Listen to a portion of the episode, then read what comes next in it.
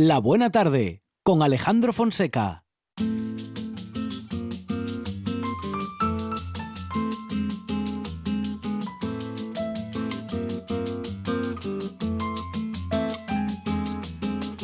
Miraba la ventana y soñaba con ser un astronauta pisando la luna y el cielo lo cruzaban galeones, delfines, cometas, falúas y en la pizarra el profesor dictaba los teoremas y en su cabeza sonaba el canto de un gorrión, pájaros en la cabeza. Salía siempre tarde y castigado por no estar nunca donde Y en casa le esperaban el tedio y la comida servida en la mesa. De fondo el rumor de un televisor y madre suspirando. ¿Dónde andas, hijo mío?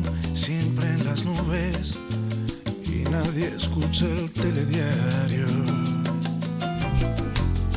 pájaros en la cabeza y a donde las ventanas siempre están abiertas, donde el humo de tus pasos nos enseña a vivir, pájaros en la cabeza y soñar que aún contaré relámpagos contigo. Aunque el tiempo y la arena escondan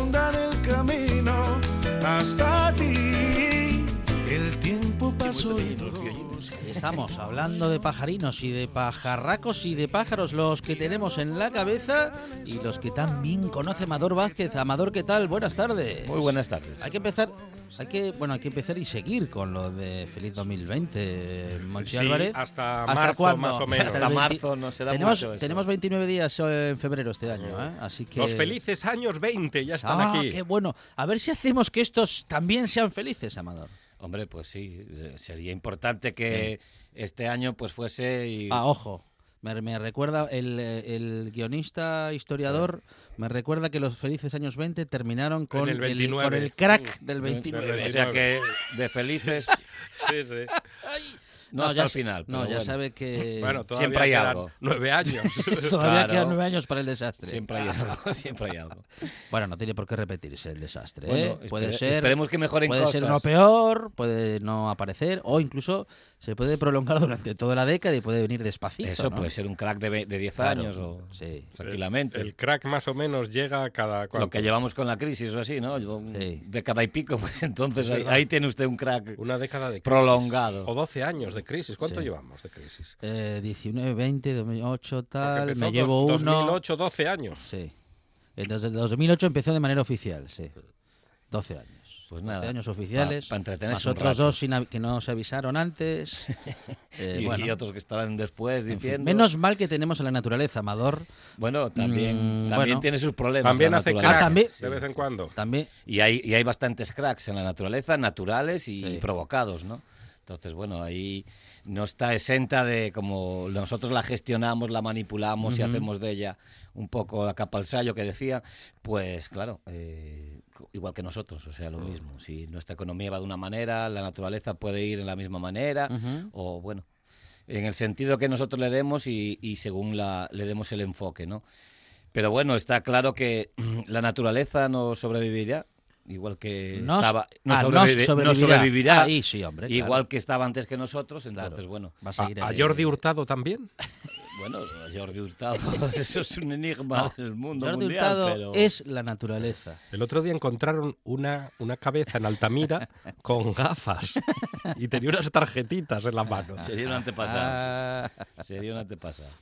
Bueno, puede haber casos excepcionales, ¿no? Pero eh, está Como claro Jordi que- Hurtado, por Como señor Hurtado, por ejemplo, pero sí. eh, a rasgos generales, pues bueno, cuando nos extingamos, que algún día pasará, pues eh, la naturaleza seguirá aquí, ¿no? Nosotros, pues eh, desapareceremos Nosotros o, o con- habrá otra especie diferente Mm. o Nosotros, quién como sabe. todas las especies, tenemos el gen de la, de la extinción dentro de nosotros. Bueno, está claro que mm, a veces no se sabe muy bien si es por el azar o, una, can- una, bueno, con- eh, con- continuación de, de, de actos o de actividades que puedan llevar a ello, pero eh, pues sí, está claro que tenemos un poco ahí ese gen o, o o, bueno, esa, eh, no sé, eh, parte oculta que sí parece que nos lleva a autodestruirnos, ¿no? Y bueno, nuestras actuaciones lo dicen, ¿no? O somos muy tontos, o somos muy cabrones, o, Mm. o tenemos O el la- gen. O, O, tenemos la- el o las gen. dos cositas a la vez. Entonces eso, tenemos el gen, las dos cositas a la vez. Y claro, eso pues lleva a, a, pues eso, a que haya desastres ecológicos cada cada poco y que siga viéndolos y que bueno se siga maltratando el medio ambiente y sigamos contaminando y sigamos produciendo plásticos etcétera etcétera. Entonces bueno eh, yo creo que va va unido no el ser humano a, a estas cuestiones el ser humano moderno va unido a estas cuestiones un poco de ya desde que empezó la revolución industrial pues ya empezamos a bueno a generar desequilibrios en el planeta y bueno hasta hoy no ¿Qué pasa? Que como el planeta mm, eh, cambia, digamos, de una manera, bueno, a largo placista, por así decirlo, pues eh, no lo estamos viendo, estamos empezando a verlo ahora, pero claro, llevamos muchos años contaminando, entonces eh, cuando explote, pues ese será el problema gordo, porque luego la mayoría de los países pues no están preparados, no tienen planes, no se sigue construyendo las costas, se sigue haciendo cosas que Ujú. bueno, pues con toda la información que hay y que sigamos cometiendo los mismos errores, pues bueno, es un poquito Y dice Isabel Peculiar. Díaz Ayuso que la contaminación no mata. no, Ah, ¿no? La, la presidenta de Ah, no la Comunidad Autónoma Ah, de. Madrid. insulta, insulta. Sí. La contaminación La insulta. contaminación. Insulta. Eso no dice- mata, insulta. Eso dice Ayuso. Los- Bueno, claro, que va los decir. razonamientos de algunos que están muy lejos de la ciencia y saben poco de la Hace poco salieron las cifras de, de gente con problemas y el aumento de, visitas a- al hospital Claro. por, por gente con problemas respiratorios y, y cuántas muertes ha provocado en, en la ciudad de Gijón, por ejemplo, ujú. con lo cual, pues bueno, Vaya. eh, decir eso es un poco ser, pues no sé, un mentiroso. Vamos a O- llamarle o- por o su nombre. Responsable. Irresponsable y mentiroso, sí, Porque la- los, mm, vamos a decir que la, la visión respecto del medio ambiente ha ido cambiando, eh, digamos, con el correr de las décadas, sin ir más lejos, a principios del siglo XX. Fíjese que ahora que estamos a principios del XXI, en, eh, más o menos por el mismo tiempo, pero del siglo anterior, cortábamos árboles centenarios e incluso milenarios, bueno, como algo fantástico, ¿no? Como, vamos a decir que como la dominación o el control del hombre, de nuestra raza respecto de la naturaleza. Y claro, eso con los años afortunadamente ha ido cambiando y ahora ya no, hacemos es- aquellos desastres. Quién sabe dentro de algún tiempo si veremos algunos desastres que hacemos ahora como algo de...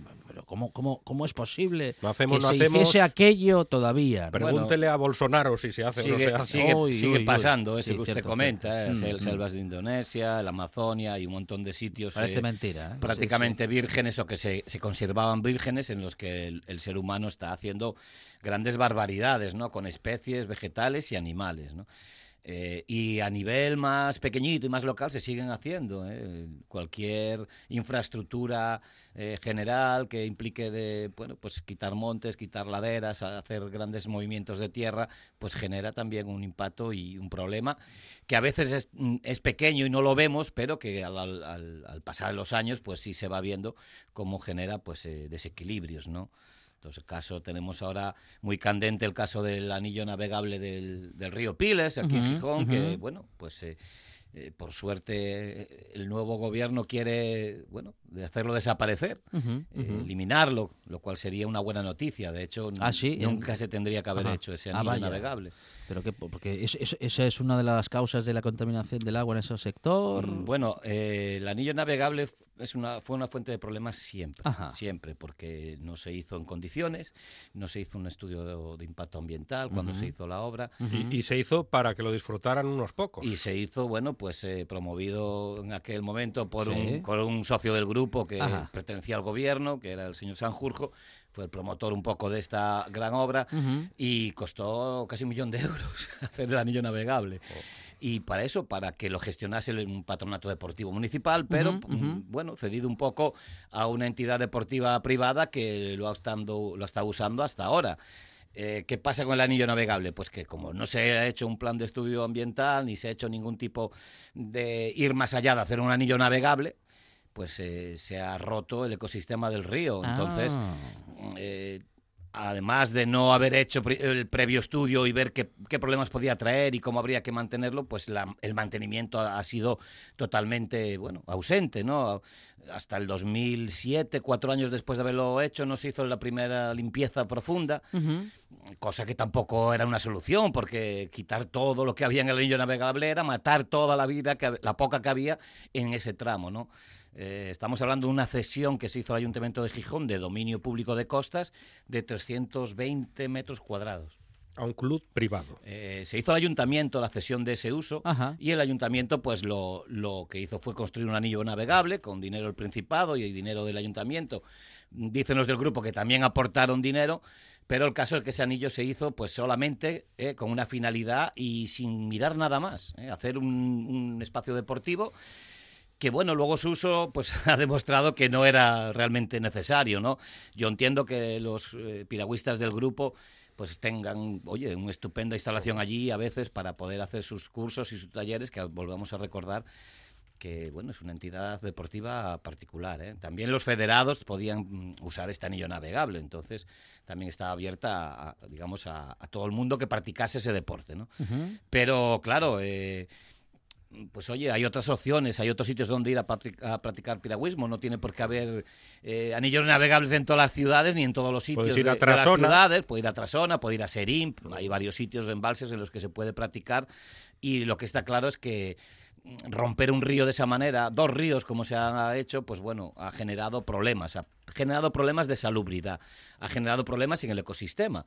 De hecho, cuando se hizo el, el proyecto, se, se ale- se hicieron alegaciones con respecto a, la, a que se debía dejar una escala de peces para que los peces remontasen el río cosa que no se, no se puso. O sea, el interés ya vemos que era prácticamente el de hacer unas compuertas para que se mantuviese allí el agua sin más. ¿no? Y como decíamos, no ha habido un mantenimiento en muchos años, luego se ha hecho una. se ha dragado los fondos, con palas, se ha sacado los lodos que se llevaron a cogerse, lodos, muchos de ellos tóxicos, y bueno, eh, durante otro montón de años no se ha vuelto a hacer nada. Eh, Entonces es, es absurdo pretender tener una instalación que se cede a una entidad privada y que luego no se mantiene ni se cuida y que esta propia entidad pues se queje de que no puede usarla porque está eh, mal atendida y demás. No había programa de apertura de compuertas, de manera que las compuertas solo se abrían cuando había, bueno, cuando se juntaban allí muchos troncos o cuando venía un temporal y había que abrir porque si no se montaba ¿eh? la de San Spring. Ujú, Y eso no puede ser. ¿eh? Un anillo no, un río no puede estar eh, gestionado pues, pues, pues con fines deportivos. Puede usarse deportivamente, pero lo principal tendría que Lo- ser el ecosistema. ¿no? Claro, claro. Entonces, ¿qué pasó? Las aguas estancadas en ese anillo durante mucho tiempo, veranos de mucho calor eh, y altas temperaturas, pues provocaron que, que se proliferasen cianobacterias. Unas algas, eh, que son medio algas, medio bacterias, Sí. que, bueno, en algunos casos determinados, cuando hay eh, aguas estancadas y mucho calor, pues pueden provocar toxinas. No siempre provocan estas toxinas, pero en esos, en esos eh, momentos puntuales, pues pueden generar pues botulismo y otros problemas de, bueno, de índole hepático, de índole de la piel, de la celular, e incluso a nivel neuronal. ¿eh? Pueden dañar las, las toxinas de estas algas. ¿Qué pasa? Que no, no se actuaba sobre ello, ¿no? Las algas iban acumulando, se iban acumulando y aquello era pues un pudridero, sin más. Y eh, pues durante todos estos años ha habido pues varios casos de botulismo en aves. Varias aves han muerto pues allí mismo en el Anillo o en el. Parque Isabel la Católica por esta proliferación de esta toxina, pues gracias al estancamiento y altas temperaturas. En condiciones normales las algas pues son un problema estético. Estético porque en principio pues eh, parece que hacen feo, ¿no? La acumulación de algas en determinados puntos. Pero hay que recordar que estas cianobacterias son unas de las originarias que originariamente pues generaron la primera atmósfera en el planeta. Ajá. ¿Eh? porque producen mucho oxígeno, son productoras de oxígeno, fijan nitrógeno. ¿eh? fijan anhídrido carbónico y de esa manera pues tienen un, un papel ecológico ¿eh? en sus ecosistemas. Suelen vivir en lagos y en lagunas pues de aguas bastante paradas donde no haya mucho viento. El viento no les, no les viene bien para, para proliferar.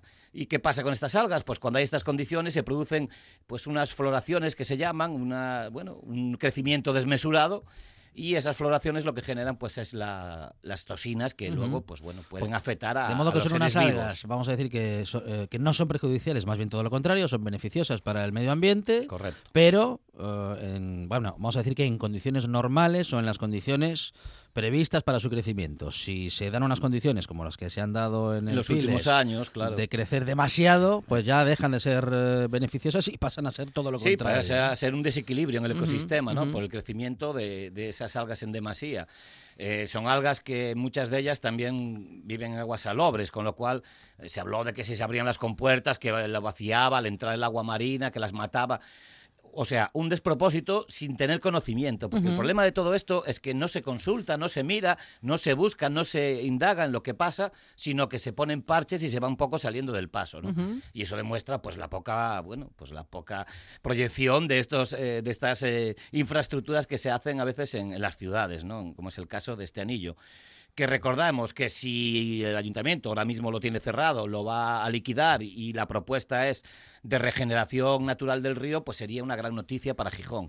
Hay que recordar que a pesar de este anillo navegable, que confluyen, recordemos, el arroyo del Peñafrancia y el río Piles antes de salir a la playa, Sí. pues eh, bueno, hay que recordar que hace 11 o 12 años eh, ha vuelto la nutria a, a los ríos de, a esos ríos de Gijón, que teni- seguimos teniendo aves acuáticas ¿eh? y muchas de ellas pues muy, bueno, muy emblemáticas. Ajá. Y de esta manera, pues hay que recordar que el río seguía teniendo vida, ¿eh?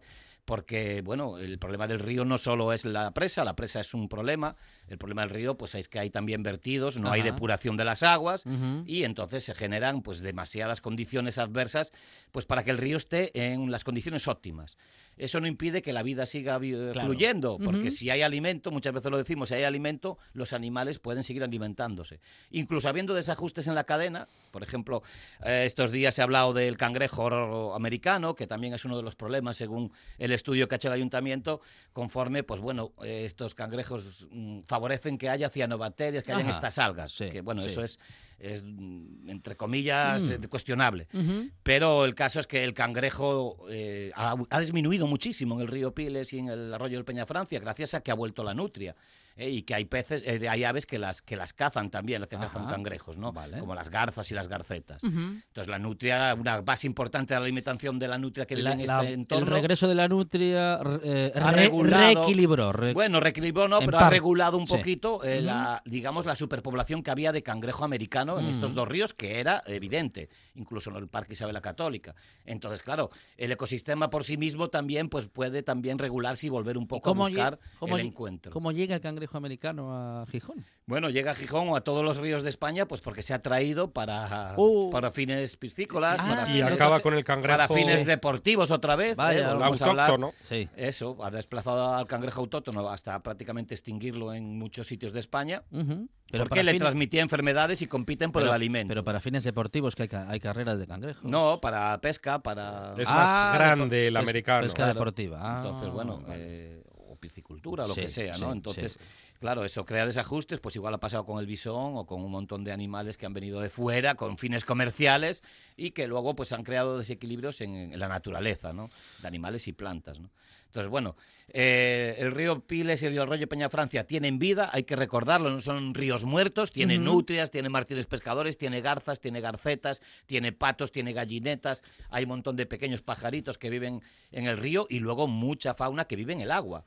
¿Eh? El agua, a pesar de tener esos problemas, otra de las ocurrencias de, los amigos del grupo eh, fue decir que un- una sociedad de pesca de cangas de Narcea donaba 50.000 alevines para soltarlos en el Piles. Cuando la presa no ha dejado, pues remonte para los peces. O sea, es absurdo, ¿no? Claro, porque a ver, si, si no dejamos que los peces de forma natural remonten el río, ¿qué sentido tiene ir a soltar 50.000 alevines?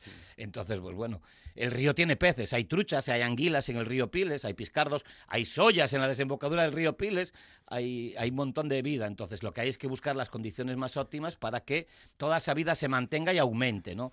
Y tengamos unos ríos limpios, ya que de manera eh, urbana no podemos gestionar esas aguas eh, sucias, pues podamos por lo menos tener un río que depure lo máximo posible. Qué apasionado es. No. Amador se enciende, pero Sí. con argumentos. Sí, señor. con A mí la gente que se enciende como un fósforo sin argumentos no me gusta, pero los que se encienden con argumentos, un 10 para ellos. Y ha dicho hace unos minutos Amador Vázquez, Martín Pescador. Estará por ahí el Martín. Vendrá volando. Ahí lo escuché. Ahí está. Bueno, vimos el agua de fondo. Sí.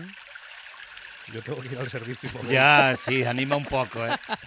Ay. Bueno, este pajarito que siempre tuvo la fama de ser eh, habitante de ríos muy limpios eh, y de zonas de aguas muy claras y muy, muy, muy, muy limpias, pues ¿Y- bueno. ¿Y, es así? Es, es eh, a ver, cualquier animal pues quiere vivir en el sitio lo más eh, adecuado posible, Claro. lógicamente, pero siempre decimos que más que la, digamos, la limpieza de las aguas o que las aguas estén perfectas es Que el- tenga el- comida. Efectivamente, la que haya alimento, que haya alimento y que ese alimento pueda vivir en ese sitio.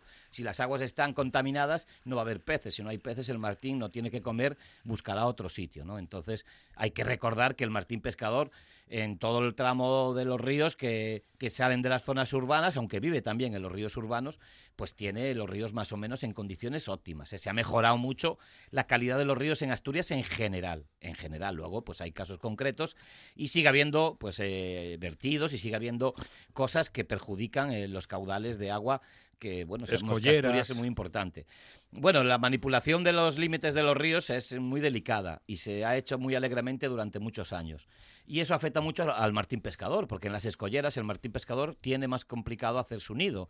Hablamos de un pajarito que vive exclusivamente en el río, aunque a veces lo vemos en la playa o en el mar. ¿eh? Estos días lo hemos visto en Gijón, en, en la costa, en el Pedrero. También baja las desembocaduras a, alimentarse y a buscar nuevos ríos donde de- que Es colonizar. guapísimo este pájaro. Es un pájaro precioso. El nombre asturiano es verde ríos, por ese color verde azulado que se ve ese destello, porque pasa volando muy rápido por encima del río.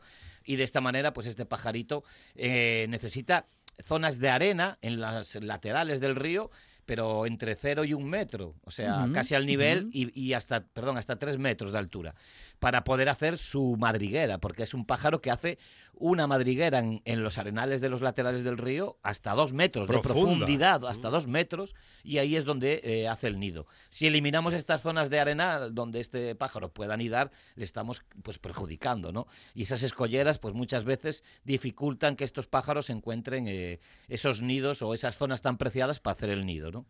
Pajarillo pequeño, 17 centímetros, 26 de envergadura, eh, cola muy cortita, muy rechoncho y lo que destaca en este pájaro es el pico, un pico muy prominente que es como una lanza, eh, un arpón con el que se tira en picado y atrapa a los peces. ¿eh? Es un pájaro muy gran cazador, muy buen cazador. Eh, la proporción es un 90% de efectividad, o sea, de cada 10 veces 9 caza y hasta el punto de que tiene que modificar un poquito pues la refracción de la luz en el agua, ¿no? Porque nosotros las cosas en el agua las vemos un poquito desplazadas por el efecto de la luz y este pajarillo pues tiene que modificar eso para poder, bueno, saber exactamente dónde está el pez y zambullirse incluso a veces pues eh, unos cuantos centímetros en el agua y poder coger al, al pez y salir con él para afuera, ¿no? Es el Martín Pescador, uno de los pájaros en la cabeza que nos acerca hoy a Madro Vázquez. Y tenemos más.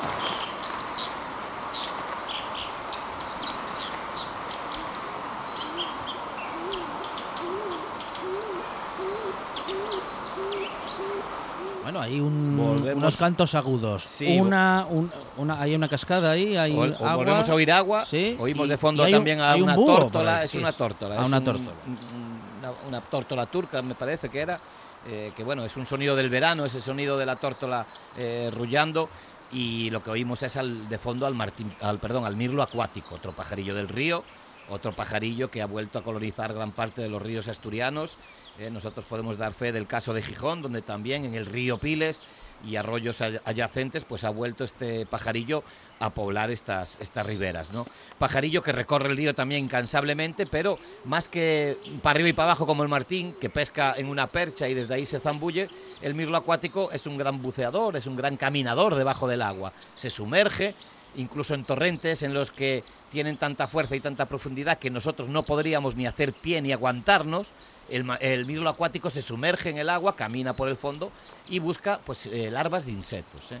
Los tricópteros eh, y las frijáneas son los, la dieta pues, principal de este pajarillo que es muy guapo también. Es negro y pardo, por- sobre todo por arriba negro, por abajo pardo y el babero blanco. El babero muy llamativo blanco, piquito recto y fino y con este piquito que a veces lo tiene también un poquillo curvado para mm, darle vuelta a los guijarros y a las piedritas del fondo para poder coger a estos insectos, ¿no? Que son muy importantes y que viven en los ríos pues más eh, limpios, con también algo de corriente de agua y por eso este animalito pues vive en estas zonas, ¿no? Le gustan los ríos con, con movimiento, ¿eh? que haya aguas que corran. Y bueno, es un pajarillo especial también, ¿no? Muy típico de, de- de los ríos y, y pues, como digo, lo vemos pues a veces eh, vadeando el- los márgenes, también lo vemos en las piedras encima de las que sobresalen encima del río y si tenemos la suerte de verlo sumergirse, pues es todo un espectáculo ver cómo se desplaza caminando y, y volando también literalmente por, por debajo del agua para, bueno, para perseguir a estos insectos acuáticos, ¿no? Es Amador Vázquez y con él siempre hablamos de naturaleza con la pasión que le caracteriza. Amador, muchas gracias. A vosotros, chao. Ahora en RPA puedes rebobinar cuando quieras. Rebobinar cuando quieras. Accede a www.rtpa.es y disfruta del servicio a la carta de RPA. Toda nuestra programación donde quieras y cuando quieras. Buenos días, Asturias. Comenzamos jornada de martes. RPA, la radio autonómica. La radio autonómica.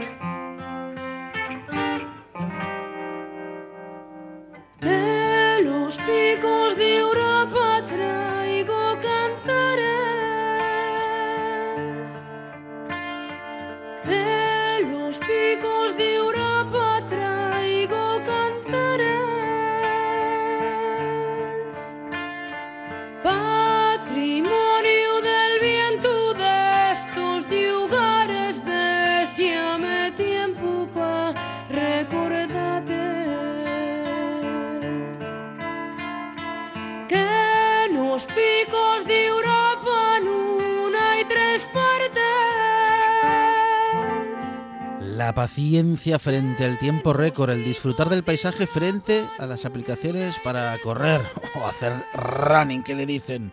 La tortilla y el chorizo frente a los geles energéticos, conocimiento versus competición. Pablo Batalla es historiador, escritor y montañero y ha escrito todo un alegato en pos del alpinismo clásico que edita Trea y que bajo el título La virtud en la montaña reivindica un alpinismo lento, ilustrado y anticapitalista. Pablo, ¿qué tal? Buenas tardes. Hola, buenas tardes, muy bien. Bueno, nos ha interesado muchísimo tu libro porque justamente nos encontrábamos, bueno, pues con todo un planteamiento, ¿no? A partir, bueno, al partir de esta actividad, es una actividad eh, que nos pone en contacto con la naturaleza, también con la actividad física, pero sobre todo nos saca de casa, ¿no? Y, bueno, esta actividad, como tantas otras, también se ha visto invadida y contaminada, ¿no? Por, no sé si por las redes sociales o por ese formato de las redes sociales que acaba por, bueno, pues por llevarnos a nuestro lado más superficial, Pablo.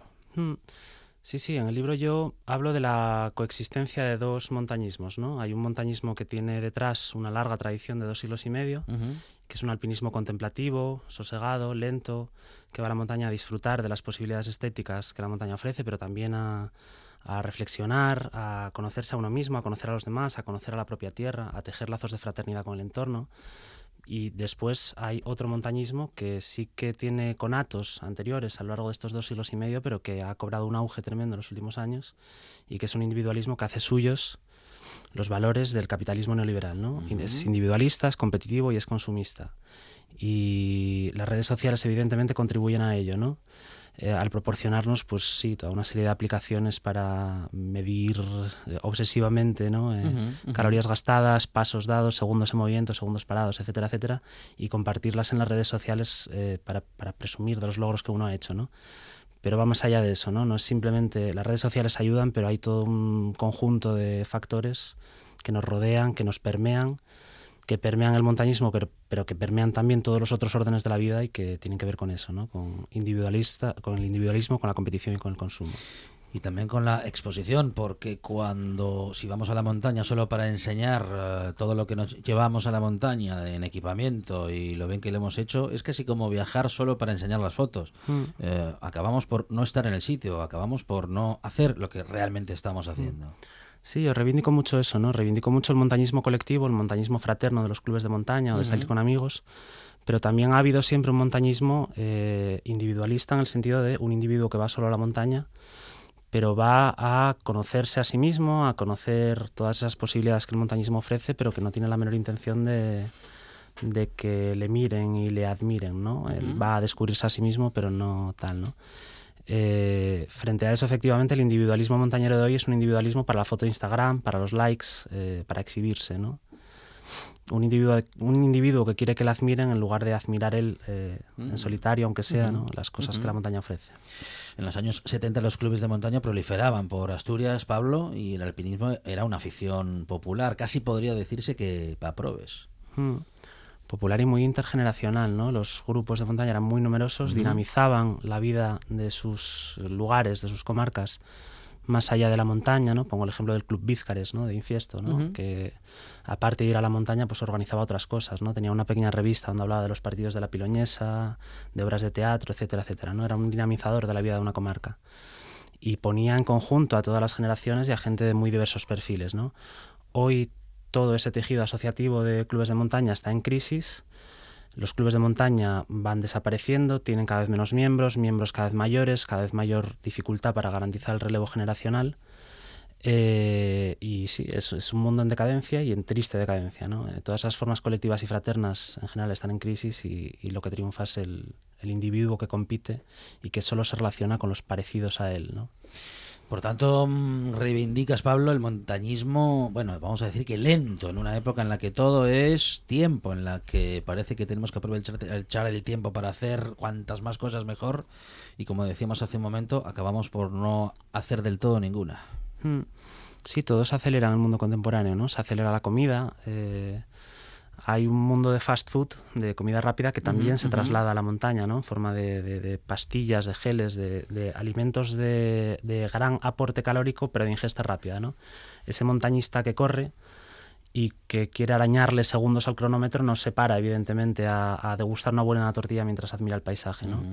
todo se acelera en el mundo contemporáneo, se acelera incluso el amor, ¿no? Se acelera la política, todo se acelera, ¿no? Y también, por supuesto, el, el montañismo, ¿no? Y el montañismo se acelera y a la vez su aceleración inspira a otras, ¿no?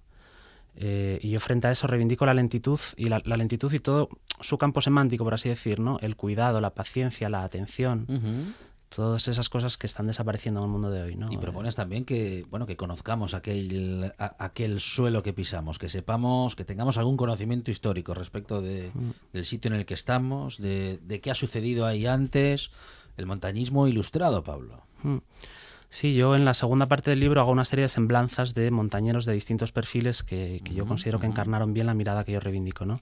Y siempre hablo mucho, particularmente de uno de ellos que era John Ruskin, ¿no? John Ruskin es el gran crítico de arte de la eh, Inglaterra victoriana, es un tipo con una sensibilidad eh, exquisita, con una cultura vastísima y es montañero, le gusta mucho la montaña, le gusta mucho ir a los Alpes desde muy pequeño y tal. Y en sus escritos sobre montaña, que los tiene preciosos, habla de, de todo lo que ve allí, ¿no? Habla de la botánica, pero habla de la geología, hace descripciones de las formaciones rocosas, habla de la miseria de los campesinos suizos, de cómo están afectados de bocio, de cretinismo, ¿no? Eh, este hombre va por la montaña y, y- y- y no va centrado solo en la letanía de- del tú puedes, tú puedes, ¿no? De- del objetivo, de la cima, de la meta, sino que va fijándose en todo lo que hay en la montaña. ¿no?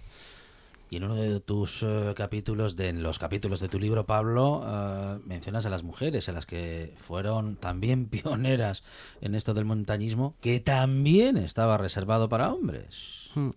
Sí, la figura del aventurero, del explorador, eh, siempre ha sido muy eminentemente masculina, ¿no? Nos cuesta imaginarnos una mujer aventurera o una mujer exploradora. por distintas razones que cuen- cuento en el libro, ¿no? Razones antropológicas, históricas, etcétera, ¿no? Eh, y en el libro hablo de que siempre hubo mujeres aventureras, ¿no? Pongo ejemplos históricos de mujeres que encontraron en la montaña un lugar para eh, adquirir una conciencia feminista, para adquirir conciencia de su propia fortaleza, de que no eran el sexo débil, de que eran un sexo tan capaz como el otro, y también después para reivindicar, ¿no? Hablo, por ejemplo, de Annie Smith Peck, ¿no? Una montañera estadounidense que plantaba la bandera sufragista en las montañas dificilísimas que coronaba, ¿no? Y era una manera de demostrar que las mujeres podían, ¿no? Eh, sigue habiendo machismo montañero hoy, ¿no? En el libro también hablo pues de toda una serie de formas de ese machismo, ¿no? Eh, pues como en carreras mixtas, después hace a lo mejor un vídeo de la carrera, resumen, y solo aparecen los corredores masculinos. Eh, la corredora femenina ganadora llega a meta y no hay nadie para recibirla ni para homenajearla, mientras que cuando llega el hombre ganador sí que se monta una enorme fiesta. Acoso sexual en expediciones mixtas. Eh, mansplaining de escaladores masculinos a escaladoras femeninas más expertas que ellos, etcétera, etcétera, ¿no? Como la prensa no habla de las gestas femeninas, que siguen siendo muy notables, ¿no? Gestas como las de Chuslago, una, una aventurera española que ha hecho cosas verdaderamente asombrosas y que apenas conocemos, ¿no? Eh, sigue siendo, sigue habiendo machismo en la montaña, ¿no? Y sigue, sigue siendo posible encontrar en la montaña un espacio para la reivindicación feminista, pero tiene que hacerse de otra manera, ¿no? ¿Te han acusado ya de haber hecho un libro anti-runners? Sí, me han acusado ya, bueno, el anticapitalista vende el libro a 24 euros, ¿no? Estas cosas de, Ajá, de que ajá. si eres socialista tienes que vivir en el bosque y cazar el desayuno, ¿no? Eh, pero bueno, yo siempre digo que yo no estoy radicalmente en, radicalmente en contra de la idea de correr por la montaña, ¿no? Siempre hubo carreras populares, cosas como tirar un queso por una cuesta en un monte y salir todos detrás de él, Sí, sí. la carrera de la porra de Nola aquí en Asturias, ¿no? Ujú. Carreras festivas, entrañables, sencillas, muy locales, eh, que tejían lazos de fraternidad, aunque hubiera una pequeña competición festiva, tal como los puede tejer eh, un club de montaña. ¿no? El problema es que el capitalismo también nos está robando eso, ¿no? aparte de las carreras que crea, agarra esas carreras, las pone a producir, las pone a, las somete a criterios de productividad, las vuelve cada vez más disparatadamente difíciles, las mete por lugares por los que las carreras populares nunca se hubieran metido, eh, revisa a la baja reglamentos de protección de parques naturales para posibilitar carreras que esos reglamentos no posibilitaban, molestan a la fauna, etcétera, etcétera. El capitalismo también nos roba eso, ¿no? y también hay una posible reivindicación de esas carreras populares que siempre hubo. ¿Qué siente el alpinista o en todo caso qué sienten los alpinistas como Pablo Batalla que van a la montaña para estar en ella, para sentirla y para vivirla? Pues, pues un poco una sinestesia, ¿no? Un, un conjunto de sensaciones que se mezclan, ¿no? Estás comiendo la tortilla, estás admirando el paisaje y en esa combinación de alguna manera te comes el paisaje y admiras la tortilla, ¿no? Y a la vez hablas con tus amigos que, con, con- con los que vas, ¿no? Que te han ayudado a, a superar algunos obstáculos en esa ruta, hablas de lo que ves, si vas a una montaña a la que has ido otras veces, recuerdas las otras veces que fuiste, mm, reflexionas sobre tu propio cambio, sobre tu propia vida. Eh, yo reivindico eso, ¿no? El montañismo con una sinfonía de, de- de sinestesias, ¿no? De sensaciones que se mezclan cuando uno está atento a, a recibirlas y a que se mezclen en lugar de centrado solo en, en el objetivo y en eso, en la foto que uno va a colgar al día siguiente para que lo admiren, ¿no? ¿Qué tiene la montaña, Pablo? Eh, bueno, pues eso es lo que intento responder en el libro, ¿no? Yo creo que mm, esto sí que me cuesta expresarlo con palabras, ¿no? Para mí es un mundo maravilloso y yo recomiendo a todo el mundo que, que vaya él, ¿no? Que, que- que encuentre su propia forma de amar la montaña, ¿no? Porque tampoco hay una sola forma de amar la montaña, ¿no? Cada uno disfruta de unas cosas, ¿no? Hay gente que disfruta de las vistas, hay gente que disfruta más del placer de pasar por un bosque recogiendo castañas o moras. Eh, hay gente que disfruta de hablar con los pastores de la zona cuando se los encuentra. Cada uno tiene su propia, propia forma de amar la montaña, ¿no? Y yo invito a la gente a que descubra cada uno la suya, ¿no? Hay momentos en los que en la montaña, estando en el mundo, se tiene la sensación de estar en otro lugar, de estar en tu propio mundo, de estar tan lejos de todo que posiblemente al regresar no haya nada. ¿Hay algo de eso? ¿Pasa eso? Sí, puede ser, ¿no? Yo ya digo, reivindico mucho el montañismo colectivo, el, el- el de conocer a tus propios amigos, el de, el de mm, trabar nuevos lazos de amistad con ellos, pero también reivindico el, esos momentos, incluso cuando uno va con amigos en que se descuelga un poco de ellos o va por delante de ellos y se encuentra consigo mismo, ¿no? Y reflexiona eh, sobre sí mismo, ¿no? El caminar favorece la reflexión de una manera que el correr o el estar parado no lo hace, ¿no? Eh, Kierkegaard, lo cito en el libro, decía que la mejor velocidad para pensar eran 4 kilómetros por hora, que son justamente los kilómetros eh, por hora que se hacen caminando. ¿no? El, el- el caminar favorece que el cerebro también se ponga en marcha y, y, y- y- se emulsione, ¿no? empiece a, a- explorar posibilidades de reflexión. ¿no? Decíamos en el eh, principio de nuestra conversación que Pablo Ba- Batalla es historiador, escritor y montañero. ¿En ese orden, Pablo? Eh, en ese o en cualquier otro, sí. Todas pasiones que Todas juntas, sí. Pablo combina en esta publicación editada por Trea, La virtud en la montaña. Pablo Batalla Cueto, montañero, historiador y escritor que hace una muy buena propuesta con esta publicación porque nos acerca a la montaña, a la pasión que la montaña puede despertar y también al conocimiento que en torno a la montaña podemos adquirir y del que podemos disfrutar, igual que lo hace Pablo y todos sus amigos y amigas de montaña. Pablo, muchísimas gracias. Muchísimas gracias a Y vosotros. enhorabuena. Gracias. Estás escuchando. Estás escuchando RPA, la radio autonómica.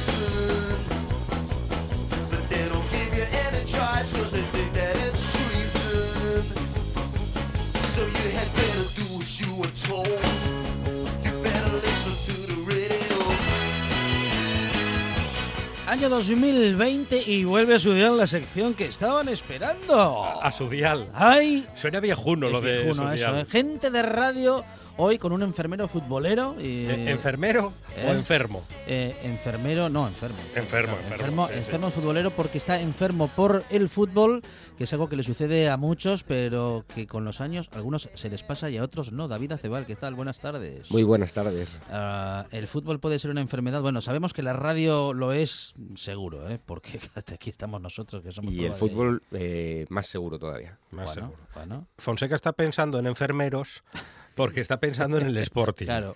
Porque de repente nos enteramos Sí. de la gripe que asola Uy. el vestuario. Es una epidemia, es una epidemia. Una epidemia. Y gripe, después de fin de año, de unas vacaciones, los futbolistas vuelven con gripe. ¿Esto quién se lo cree? Bueno, Ah. entiendo que los servicios médicos han pasado revista y, Sí, y sí. se lo han creído. Vale. Qué diplomático es David Acebal. A veces es in- Es lo que toca. imprescindible ser diplomático si te dedicas a, a esto del mundo del fútbol, si tienes que cubrir a un equipo, porque si no eres diplomático y les parece mal a los que mandan en este equipo, dicen, este chaval que no venga más por la ciudad deportiva. Correcto, hay que ser diplomático, sí, señor. Sí, sí. Eh, y así todo es casi imposible no herir susceptibilidades, ¿eh?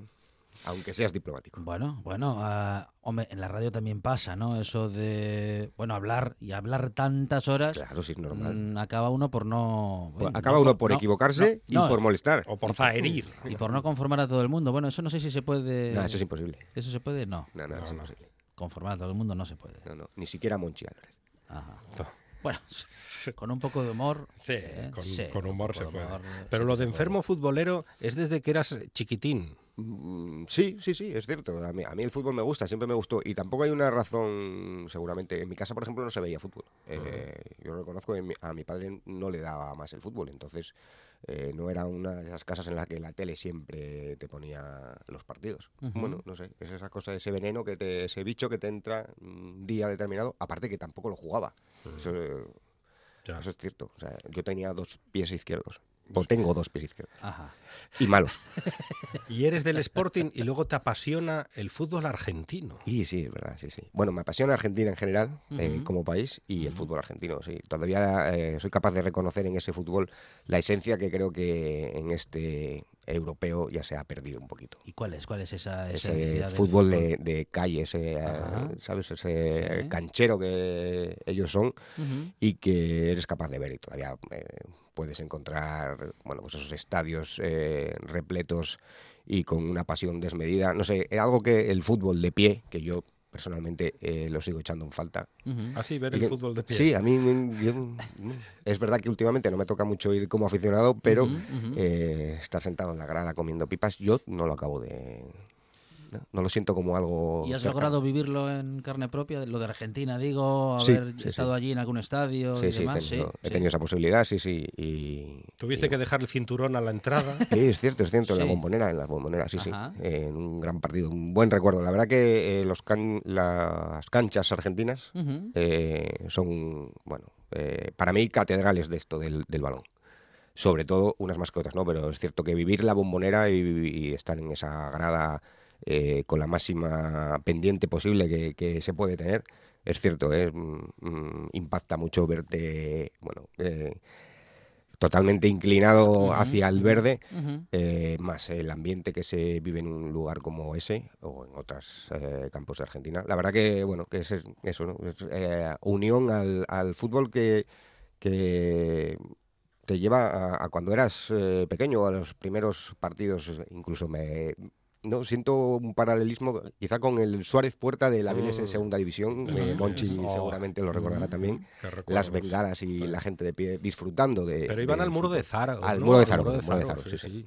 Vamos ahí al muro de Zaro. Lo que pasa es que lo de las bengalas Ya, y, sí, pero y el fútbol argentino, porque se está poniendo muy romántico, da David. mucho- No, pues, pero luego no. está la violencia. Sí, no, porque la eso da mucho colorido, pero también mata gente a veces. Sí, sí, ¿no? sí, pero es que la violencia eh, está en todos los ámbitos de la vida. Mm. Eh, aquí y en Argentina más, seguro. Ya, hombre, pero si uno va al fútbol va a disfrutar con la familia o con los amigos. Por supuesto. Y, Y, no que te revienten el partido cuatro eso- con, ganas de, de reventar lo que sea, partido o lo que sea. Eso es cierto, pero en una temporada futbolística en Argentina puede haber mil partidos y eso ocurre en uno. Bueno, en todo caso, eh, como decíamos, apasionado por el fútbol y también por la radio o simplemente por el fútbol y la radio es uno de esos medios que te ha permitido en un momento determinado hacer, desarrollar eh, tu profesión y tu pasión. Eh, la radio es mi compañera desde que tengo recuerdos, es cierto. Estaba ahora, bueno, bueno, eh, eh, desde que Monchi se puso en contacto conmigo y sabía que iba a venir, ¿no? Intentando eh, traer a la, a la mente eh, días de radio, ¿no?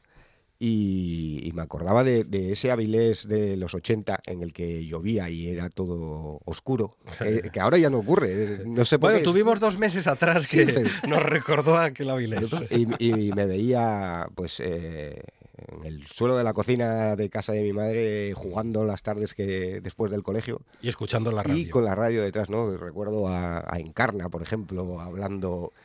Eh, sí, es cierto. o las mañanas, eh, pues yo qué sé, desde Luis del Olmo a luego Iñaki Gabilondo. Bueno, es algo que siempre ha estado ahí, que eh, me acuerdo que mi padre siempre me decía, "Es- este es el niño biónico, eh, ¿no? siempre con unos auriculares de los de antes, no de los de ahora, ¿no? Ajá. siempre con los auriculares por casa o yendo los fines de semana en el coche, ellos con bueno, y yo con mi radio. Bueno, Es verdad. ¿Y qué recuerdas? ¿Qué días de radio recuerdas? ¿Qué programas? ¿Qué voces? Bueno, a ver, hay de todo, ¿no? Como te decía, esos mm, primeros recuerdos de, tal. Luego eh, ya te vas haciendo un poco mayor y, y esa radio nocturna, esa compañía de la radio nocturna que, que siempre ha siempre ha estado ahí conmigo. Tengo esa mala costumbre de dormirme con la radio puesta, eh, que creo que es bueno, ¿no? es algo pasa a unos habitual. Es algo habitual. Sí, sí, eh, siempre, no sé, desde, bueno, me voy así a, a cosas a lo mejor un poco más fuera de lo normal, pero recuerdo a, a Pedro Pablo Parrado y su programa Goles en una pequeña radio que yo tenía en la habitación que era capaz de, de escuchar Radio España, por ejemplo, y que era ese programa deportivo que comenzaba antes de lo habitual, ¿no? antes de los de medianoche, y que cuando antes ibas al colegio y bueno, te tocaba madrugar, pues todavía me daba tiempo a engancharme ¿no? y poder escuchar un poco ahí la información. Ya no digo los programas deportivos de los fines de semana, que creo que los he escuchado todos eh, durante toda mi vida. La verdad que ha sido esa compañía de siempre. Y luego, pues, eh, eh, Radio 3 es algo tal. Y eso que yo no soy muy de Radio Fórmula, ¿eh? lo reconozco. no, no me gusta escuchar la radio para escuchar música. A lo mejor también influenciado porque, eh, bueno, pues eh, mi vida laboral anterior en una oficina durante un montón de años siempre estaba puesta la misma cadena musical con... Con la misma música. cinta- por cierto, cada suena- 45 Exacto. minutos. Por cierto, suena la misma música Siempre. durante todo el día, años. todos los días. Bueno, pues eso acaba con, con la pasión de cualquiera. ¿Y, y llegas a la radio por accidente? Porque Sí. decías que estabas en una oficina, Sí, no sí. trabajabas ni cerca de la radio. No, no. ¿Y cómo llega David ha sido un, un accidente total. A la radio. Pues llego de esa manera que creo que ahora es una puerta para muchas cosas eh, buenas, ¿no? Las redes sociales. Eh, es cierto que, bueno, en un momento determinado, eh, bueno, pues eh, decido embarcarme en una cuenta de Twitter y contar mis historias y es un tema que al final acaba pues llamar la atención a gente de, de la prensa, del mundo deportivo, digamos. Y diste primicias. Bueno, ¿Alguna al diste? final son esas cosas que cuando estás todo el día revolviendo, pues algún día cuentas algo interesante. Bueno, y a partir de ahí se abrieron algunas puertas y bueno, pues tengo que agradecer a- al que me dio la primera oportunidad. Voy a aprovechar, Pablo García Cuervo, que ahora mismo está en la. Federación Española, que fue el primero que me dejó ponerme delante de un micro. Y como decimos, eh, bueno, siempre vinculado al deporte, al fútbol, al sporting, primero en la radio, luego en la voz de Asturias. Sí, ahí me dejan escribir ahora. Bueno, el periodismo deportivo actual, no sé si sigue los pasos o ya lo está haciendo, ¿no? De la prensa rosa. Eh, Es más importante eh, lo accesorio que lo importante, Eh, valga la repetición. Es así, tal cual como lo dices. Mm, eh, hoy en día eh, la- las noticias son muy difíciles de conseguir porque hay Claro. muy poco que contar y entonces eh, hay que intentar que tus lectores o Claro. tus oyentes Sí. estén entretenidos, ¿no? Y- Enganchados. sí, y, que de- y que den al like. Exacto, que y eso que, es y importantísimo. sí que, eh, los clics eh, al final bueno, son esa dictadura que hace que esto siga funcionando y que algunos podamos todavía trabajar de esto. ¿Lo mejor y lo peor de la radio? Lo mejor yo creo que aparte de la inmediatez cuando algo ocurre es ese que, que siempre está. Que da igual el día, la hora, el momento, sabes que está ahí contigo y que te va a acompañar. Lo peor, eh, no sé, quizás es una cuestión de, de que van pasando los años, que la radio no es la de antes. Y si te digo, hablando de radio de antes, si te digo Broti, ¿tú qué me respondes? Eh, Broti, José Joaquín Brotón, José Joaquín Brotón. ahí mismo, pues eh, otra oportunidad, otra ventana de esas que se abre. Eh, bueno, Broti está en Asturias, eh, Ujú. Brotons vuelve a la radio y vuelve a la radio en Asturias. Eh, y por suerte ha querido contar conmigo para acompañarle en esa aventura que sonará en Radio Marca Asturias los miércoles de 7 a 8. Bueno, ya está puesta la cuña. Bueno. Creo que eh, es un, espero que sea un producto que a la gente le guste y estoy casi, casi, casi seguro que a Monchi, por ejemplo, le gustará. Sí, además Brotons, ¿cuántas veces ha intervenido en la Buena Tarde? Sí, Brotons, unas cuantas. ya es amigo veces, del ¿eh? programa. Sí. Pues eh, esperemos que el programa de la hora de Broti eh, se merezca que vuelva a aparecer en la buena ¿Y, tarde. y tú vas a estar ahí con él? Voy a estar ahí con él, voy a intentar echarle una manita. Vamos a ver, a ver lo que me deja. Bueno, David, en este momento Monchi Álvarez se convierte por unos eh, por un minuto en Isabel Gemio y pregunta. Tengo una pregu- dice, tengo una pregunta Sí. para usted. ¿Qué es la radio? ¿Qué es la radio? Eh, un fiel amigo. David Acebal, un hombre de radio, un gente de radio que ha estado en esta buena tarde, en la primera tarde del gente de radio del 2020. David, muchas gracias. A vosotros. Monchi Álvarez, mañana nos reencontramos aquí en RPA a partir de las 4 de la tarde con más buena tarde. Y más radio. como la popular se va a caer. Pero tu estrella no está